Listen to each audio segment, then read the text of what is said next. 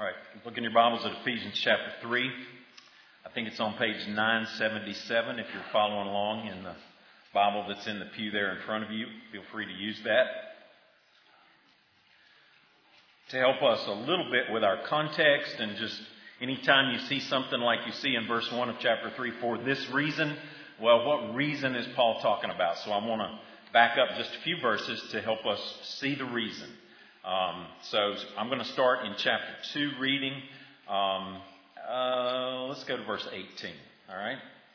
Chapter 2, verse 18, leading into chapter 3. For through him we both have access in one spirit to the Father. So then, you are no longer strangers and aliens, but you are fellow citizens with the saints and members of the household of God.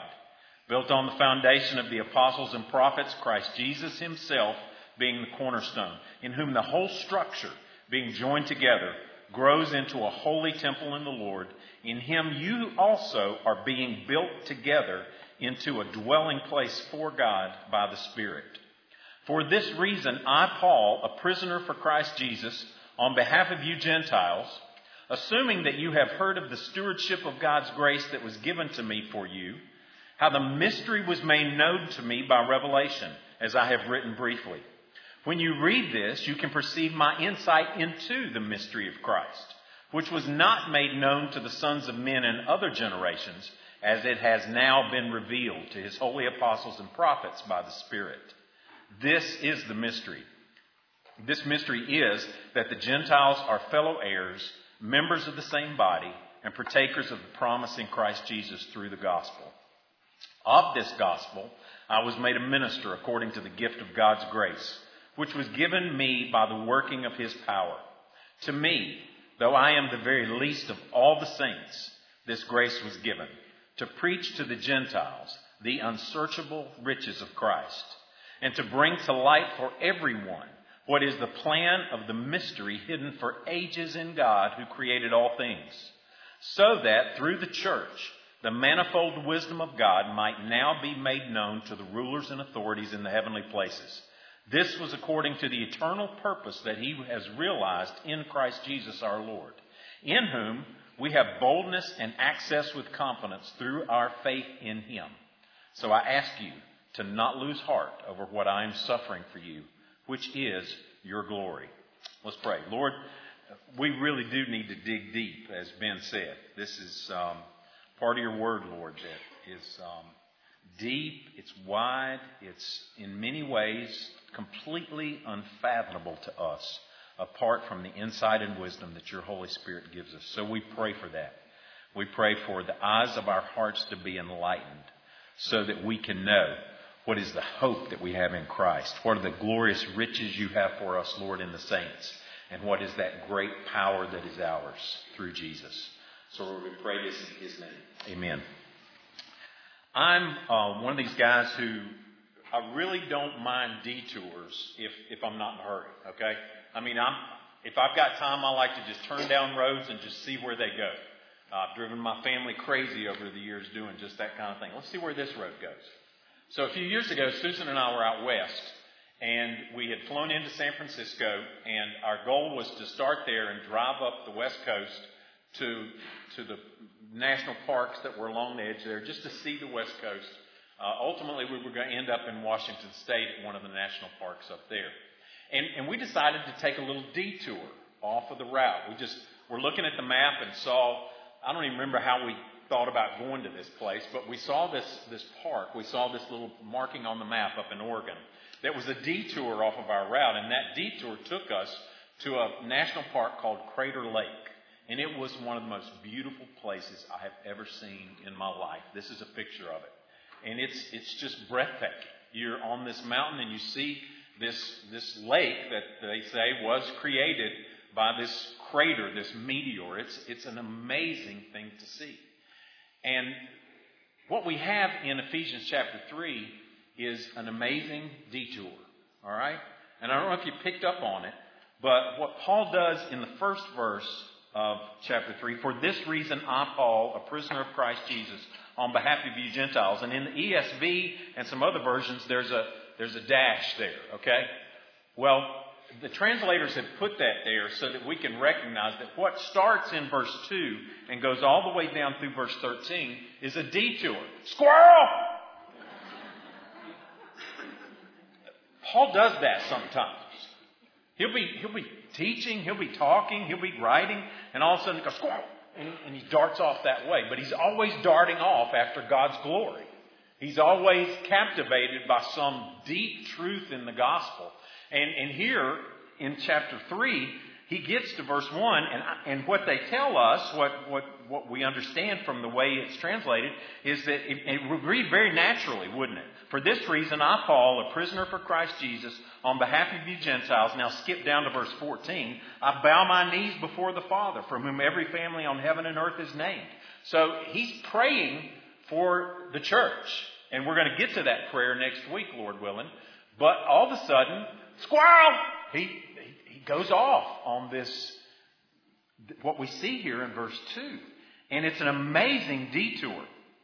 And so, what, what I want to do as we work our way through this passage is, and I've, and I've seen a couple other commentators do this. This isn't original to me, but I want us to kind of stand on the mountaintop like we were looking at Crater Lake and, and work our way down, okay? So we're going to start down in verses 12 and 13. We're going to work our way backwards through the text. So we're really doing it the easy way.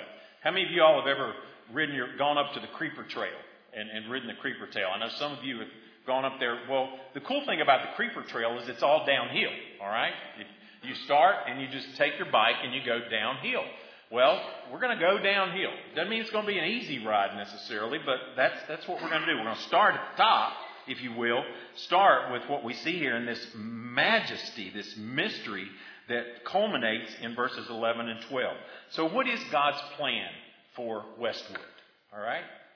We used to use a little track lots of times. What is God's plan for your life? Well, God does have a plan for our lives. He has a plan for Westwood. He has a plan for all of His church, and I believe we find that in this passage. I think we see what God's plan is here in this passage. It begins with the gospel. It begins with the good news that we saw back at the beginning of chapter 2. Actually, go all the way back to the beginning in chapter 1. Actually, go all the way back before the foundation of the world, where we were chosen in Christ before any of that was done. And then you work your way through to chapter 2 and you see that we are dead in our sins and in our trespasses. And by God's grace, by His mercy, those who were dead in trespasses and sins are made alive together with Christ. So it goes all the way back to the gospel. And this supernatural transformation is not something we deserve. It's by grace that we're saved, through faith, and that's not of ourselves. It's not anything any of us can boast in. It's simply His gift of grace to us. So we go all the way back to that. But it's more than just God saving individuals, okay? God saves us for a plan and for a purpose, and that includes taking all of those who are spiritually dead, all of those who are alienated from God and from each other, and binding us together in a supernatural new humanity.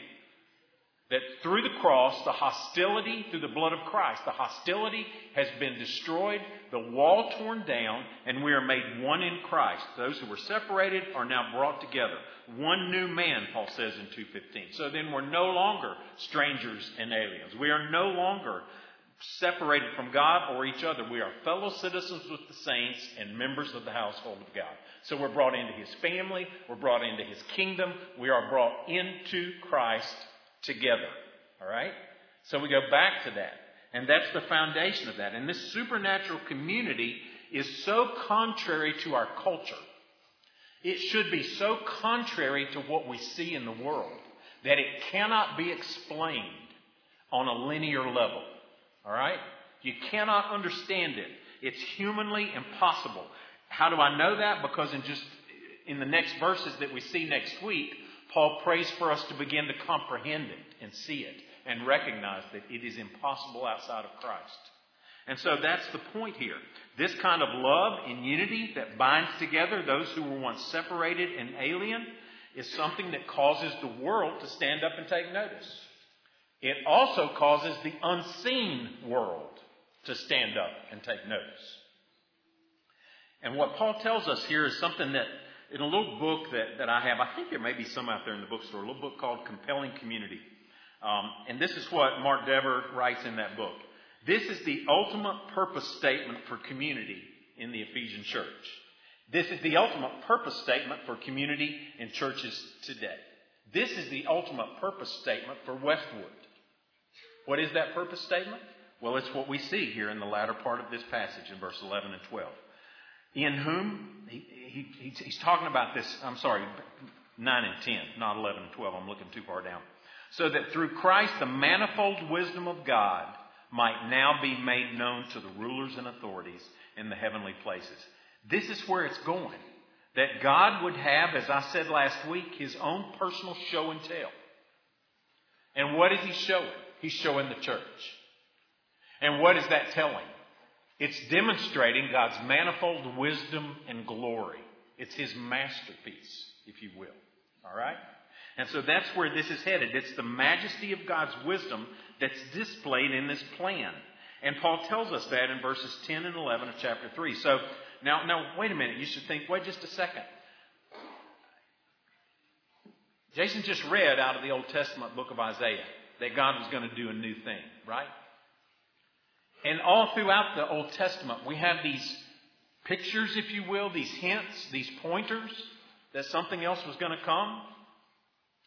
And we think about that and we go, now, wait a minute, how, how is it that it's new here and it's just now being revealed and yet, okay, what we need is what we've gained as we study the book of Revelation and what we see when we study the book of Ephesians.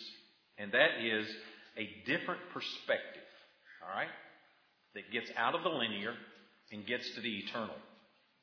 And so what we have here is this perspective that Paul gives us of a place and a time and a purpose that's, that's beyond us here and now. What about that place? Well, that place is the heavenly places. Back in chapter 1, verse 3, blessed be the God and Father of our Lord Jesus Christ, who's blessed us in Christ with every spiritual blessing in the heavenly places. Church, let's, let's think eternally. All right? The heavenly places. Well, what about, what about the time? When are we talking about? Even as He chose us in Christ before the foundation of the world, we go all the way back to eternity past, looking forward to eternity to come. That's our perspective, church. It's not just here and now. Well, what about that purpose? Well, that purpose that he showed us back in chapter 1, according to his purpose, which he set forth in Christ, as a plan for the fullness of time to unite all things in Him, things in heaven and things on earth. So this, this eternal purpose and perspective and place, all is seen in Christ. So just think about that for a second in this amazing picture of why we're here. I'm talking about us here at Westwood, this local church, and every local church that's centered around God's Word and founded in Christ. What is God's purpose for His people? Well, we've talked about that as a family. We're adopted in His family. We've talked about that as His body, with Him the head and us the parts. We've talked about that as, as His building being built up into this spiritual dwelling place. We've talked about that as His kingdom and us being citizens in that kingdom. We're going to see later on in Ephesians, we are His beloved bride in that covenant love relationship with Him. It's seen in the church. Here, the manifold wisdom of God is displayed in the church. That's that ecclesia, that called out, redeemed people. It's seen in the beauty and diversity of the church. Manifold is the word that's used only here in the New Testament. Peter talks about manifold grace, but that's a different word. Manifold here means variegated, all right, or it means multifaceted. It, means diverse in many ways. It's used to describe some, uh, like a tapestry, all right? There's a little rug out there on the floor that I brought out of my office that that came from Afghanistan, a little, little prayer rug, but that tapestry that goes into that, the weaving of all those different colors into that pattern, that's the idea behind this. And as we saw earlier in chapter 2, this is the demonstration of God's wisdom. It's not the wisdom of the world. It's not that we have anything in common other than Christ. That's the picture that Jesus wants us to see. And it's the wisdom that we see in Christ. Paul says in Colossians that in Christ are hidden all the treasures of wisdom and knowledge. It's the wisdom that Paul prayed for back in chapter 1 that the Father of glory would give us insight into this wisdom. Do you see? It's spiritually discerned, it's spiritually given, it's a spiritual perspective that we have on what we do here. There is nothing insignificant that goes on in this place. Nothing you do in the church Nothing you do in service to your king is insignificant. I remember saying that years ago. If you're caring for our children in extended care, bless you. May your tribe increase. And when you change that dirty, smelly diaper, there's eternal significance in that. I mean that. I've shared it in my personal testimony. Susan and I went back to the church where I eventually got saved simply because of the lady that received our son and loved him that day.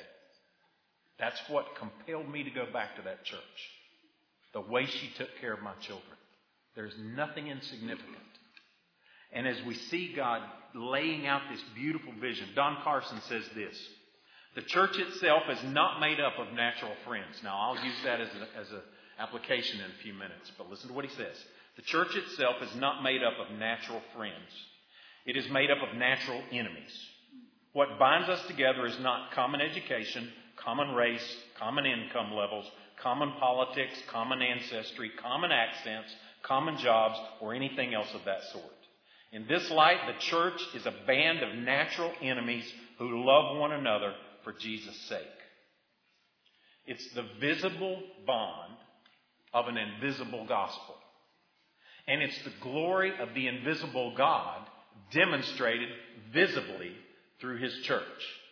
As God does in and through His church what can only be attributed to His grace in Christ. That's, that's what this church is and this bond that binds diverse people together. And I understand, we talked about this, it's not diversity for diversity's sake. It's diversity built around Jesus, grounded in Christ. It's diversity that's unified in Christ. And while we may not be diverse in color, all right, and, and, and we pray to that end and we work to that end, we should reflect the makeup of our community, all right? And we, and we have diversity in our Hispanic brothers and sisters. There's some Hispanic, I mean, there's some diversity of color in that regard. But my point is not just simply diversity in color. It's, yeah, it's different colors, but it's different economics, it's different politics, it's different social structures, it's different social abilities, it's different cultural backgrounds. And we'll see next week that this is possible only through God's grace as we are grounded in the love that God has for us and we extend that love to others. All right? There's, there's nothing, there's no formula, there's no way that we come together with some kind of plan and just cute it up based on human tendencies and possibilities. It's a supernatural community based on a supernatural gospel. And that's the picture that we have. It's just a demonstration of God's wisdom. Only He would think of it. All right? Now, this display that God is giving, who is it for?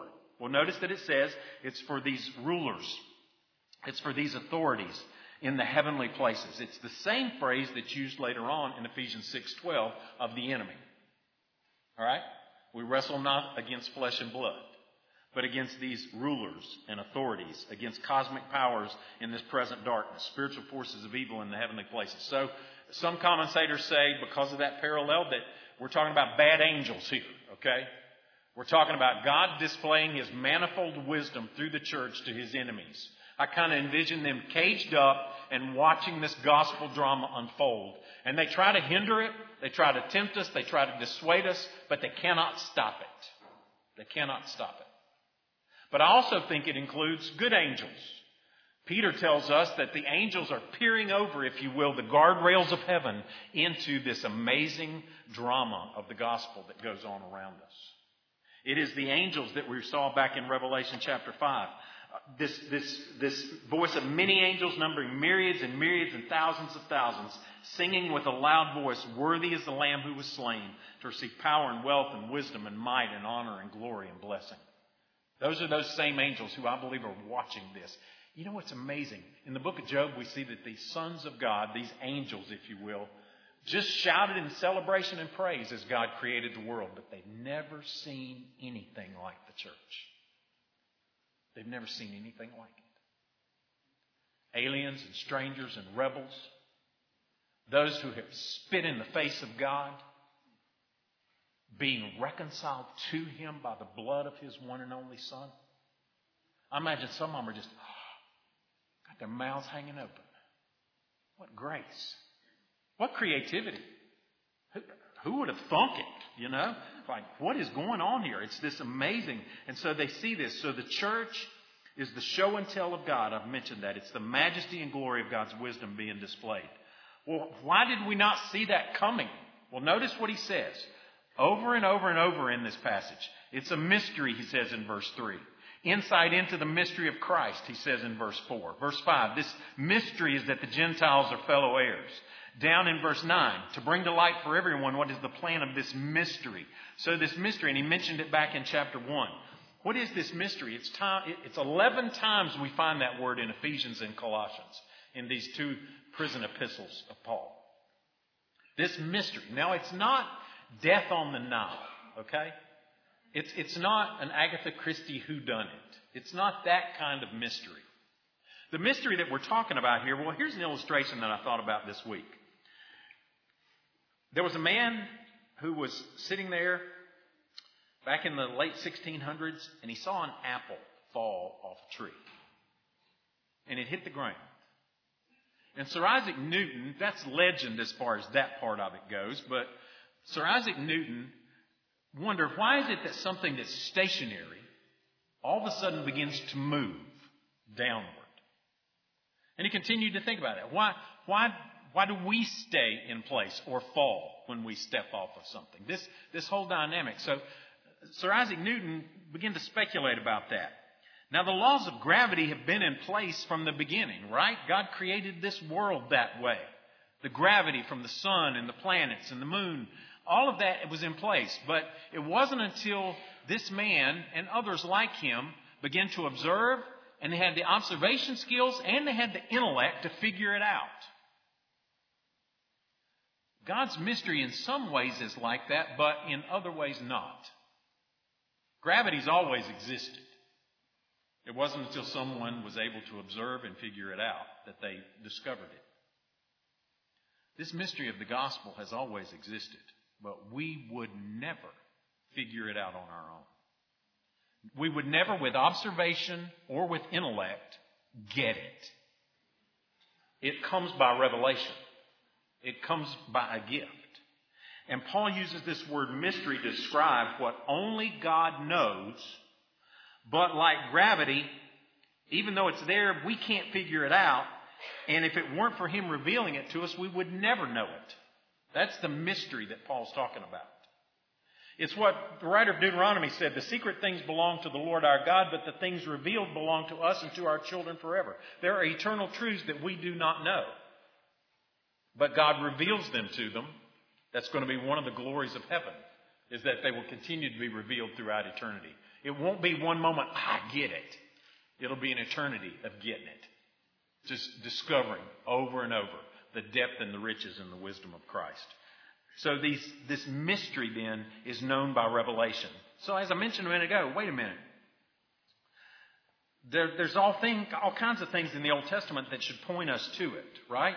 I mean, Isaiah chapter 49, he says he's speaking to his son, okay, this amazing prophetic passage in Isaiah 49. He says, It's too small a thing for you to be my servant, to bring back the tribes of Jacob and bring those of Israel I have kept. I will also make you, he says, a light to the Gentiles that you may bring my salvation to the ends of the earth. So God, the expanse of God's design has always been beyond Israel, right? What was his promise to Abraham? In you, all the nations of the world shall be blessed. So there's all of these pointers, all of these pictures that kind of point us to something else, that there was going to be something else to it, but they did not have, here's what I was thinking about. They don't have the puzzle box that has the picture on it. Right? How many of you work puzzles? And how many of you work them based on what you see in the picture on the box? When we go on vacation with all the family, first thing Susan and the girls do is they dump out this massive we have to take a big folding table everywhere we go on vacation. And we do. And the purpose of that table is for the puzzles. And so they dump those puzzle pieces out. I've never seen them work that whole puzzle without that box being up on top. My average is about one piece a year. I'll come by and I'll say, oh, yeah, that one goes right there. And they go, what are you doing? It is, I don't do puzzles. And we can't do this puzzle either. Because they didn't have the box. They didn't have the whole picture in the Old Testament.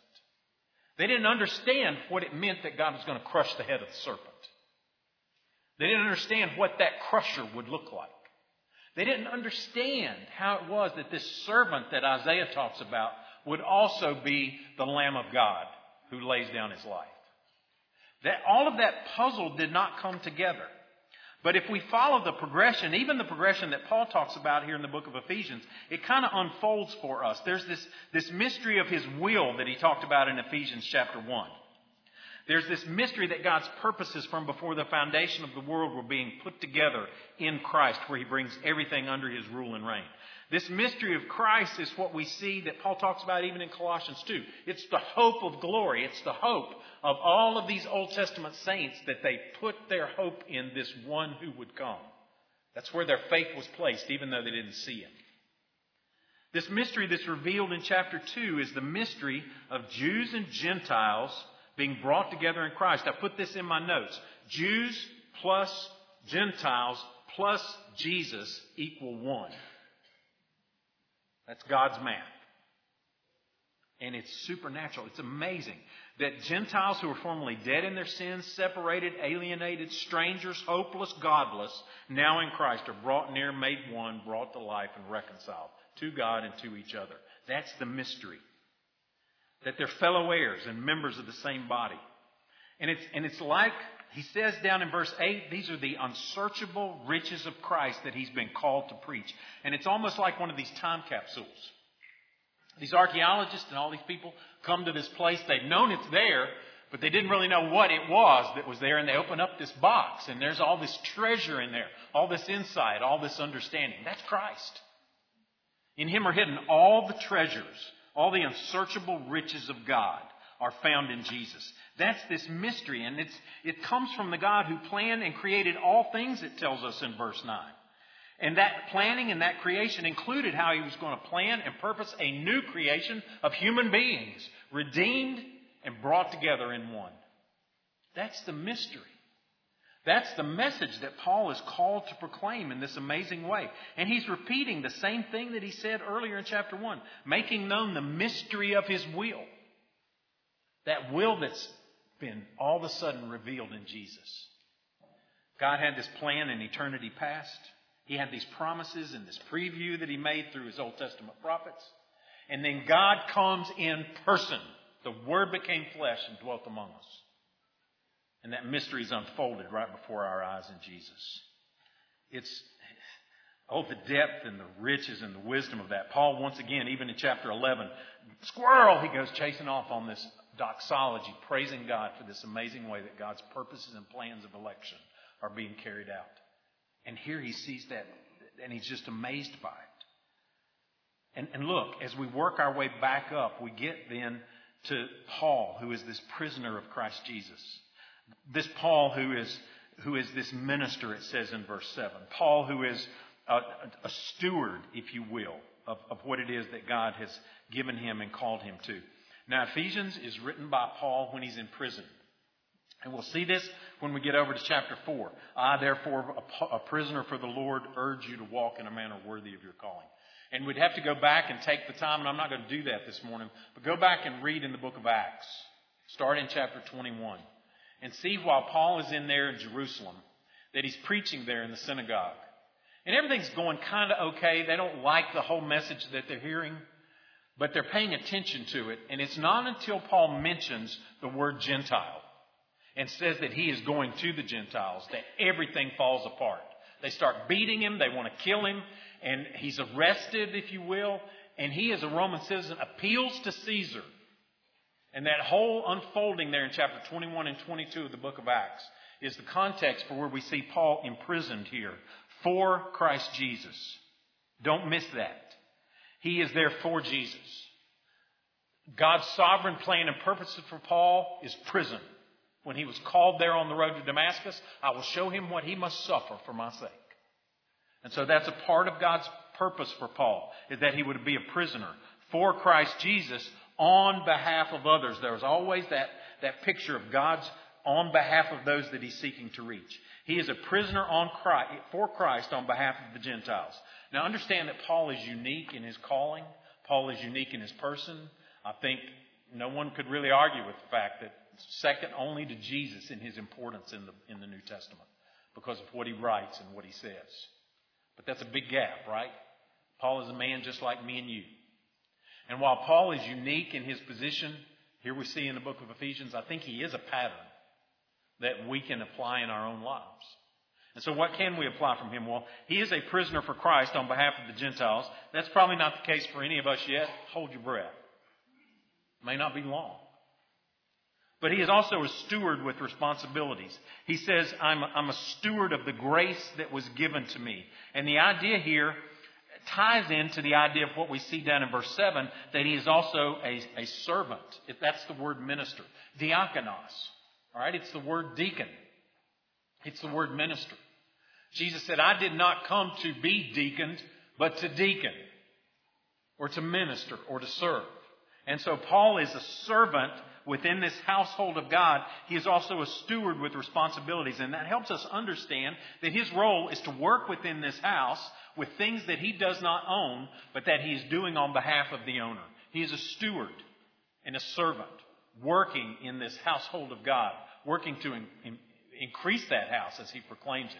So he's called to this place, he's called to this responsibility. Notice that he says he is the least of all the saints in verse 8. It comes to mind what he said later on as he's given his testimony to Timothy that, that he was the chief of sinners. But, but Paul is just like that church in Ephesus that he's writing to. He's one of the called out ones. He's one of the, those set apart saints in Christ. That's, that's what you are. I, I don't even remember when you first said it, Paul Liggett, but I remember, I remember years ago, just you and I were having a conversation and you talked about that all, all these in this church are saints. Everyone in Christ is a saint. All right? We don't do the repeating back and forth, but you could turn to your neighbor and say, You're a saint. And Paul is too. He's, he's, he's the least, though, of all the saints. There's humility there. And notice that Paul did not earn this calling. He did not earn this position. He did not earn this, this preaching that he's doing. He says in verse 7, I was made a minister according to the gift of God's grace, which was given me by the working of his power.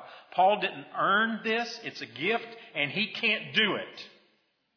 He can't do it. He says it's by the working of his power. And there's that phrase that we find often in the New Testament that Paul uses. The idea of that, that effective working is, is, is the Greek word where we get the word energy, energia. And that power is the word where we get the word dynamite. And so what Paul is saying is, I didn't earn this job and I can't do it. It is the energy of God's power in me that calls me and propels me and helps me accomplish what it is that I'm being called to do. And so there's this picture that we have. And he's a sufferer. Look at down at the very last verse there in the passage. So I ask you not to lose heart over what I am suffering for you, which is your glory. A saint, a steward, a servant, called out, a specific message to those who have never heard, to the Gentiles, to those that are outside of the faith. I mean, this is a pattern of, of how God chooses to announce this mysterious plan that He has, this plan that He's had for all time. And as we just think about that, God has purposed from before the foundation of the world that He would have this new humanity bound together in Christ, with Christ alone as our commonality. That's been His plan. And the purpose of that was to display the majesty of His glory the majesty of his creativity. For, for the seen and unseen world to just stand back and be amazed at what it is that God has done. That's what he wants to do through Westwood. That's what he wants to do through his local church. Is for people to just go, wow, look at that. And it's folks just like you and me that he calls to be a part of that. One, one, one, one commentator said the masterpiece that is being painted now with missionaries and messengers of the church, we are the messy brushes that God uses to paint his painting. That's what we are in the hands of him. Think about it for just a second. And by way of application, I just want you to think about this. First, if you're outside of Christ today, if you've never trusted in Jesus, then I hope that you see in Paul, that you see in me, that you see in others, if, if he can save that man, he can save anybody. He can, he can save anybody. Nobody's too far away. That's what Paul said later on in 1 Timothy. Here's the trustworthy saying that deserves full acceptance Christ Jesus came in the world to save sinners, of whom I am the chief. He says, I'm the least of the saints, I'm in the back of the line, but I'm in the front of the line when it comes to the sinners who need grace. So God can save you. And I encourage you to come to Jesus. God purposed before the foundation of the world that his son would pay the debt that rebels and sinners owe. And it's a gift of grace.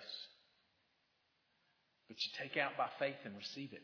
That's, that's the way you reach out your hands, is just by faith and trusting in what God's Word says about you needing Jesus and Jesus coming to give you life and forgiveness and fullness. When we close today, as we sing the last song, I'll be right here. And if you want to come up, or just after the service, I'll be out there at that table. Come and, and, and we'll talk about that. As a believer, if we'll just grasp this vision, guys, and just commit to be a part of it, that God is building His kingdom, Jesus is building His church. He said that the gates of hell will not prevail against it. It's the only eternal, it's the only eternal thing that we can pour our lives into in this world. Nothing else will stand for all time except His church. Nothing else will stand except His church. So where are you pouring your life? Where is your effort going? What do your investments look like? It'll last forever. And because of that, nothing that we do here is unimportant. In that little book, Compelling Community, I was thinking about that in regard to this quote.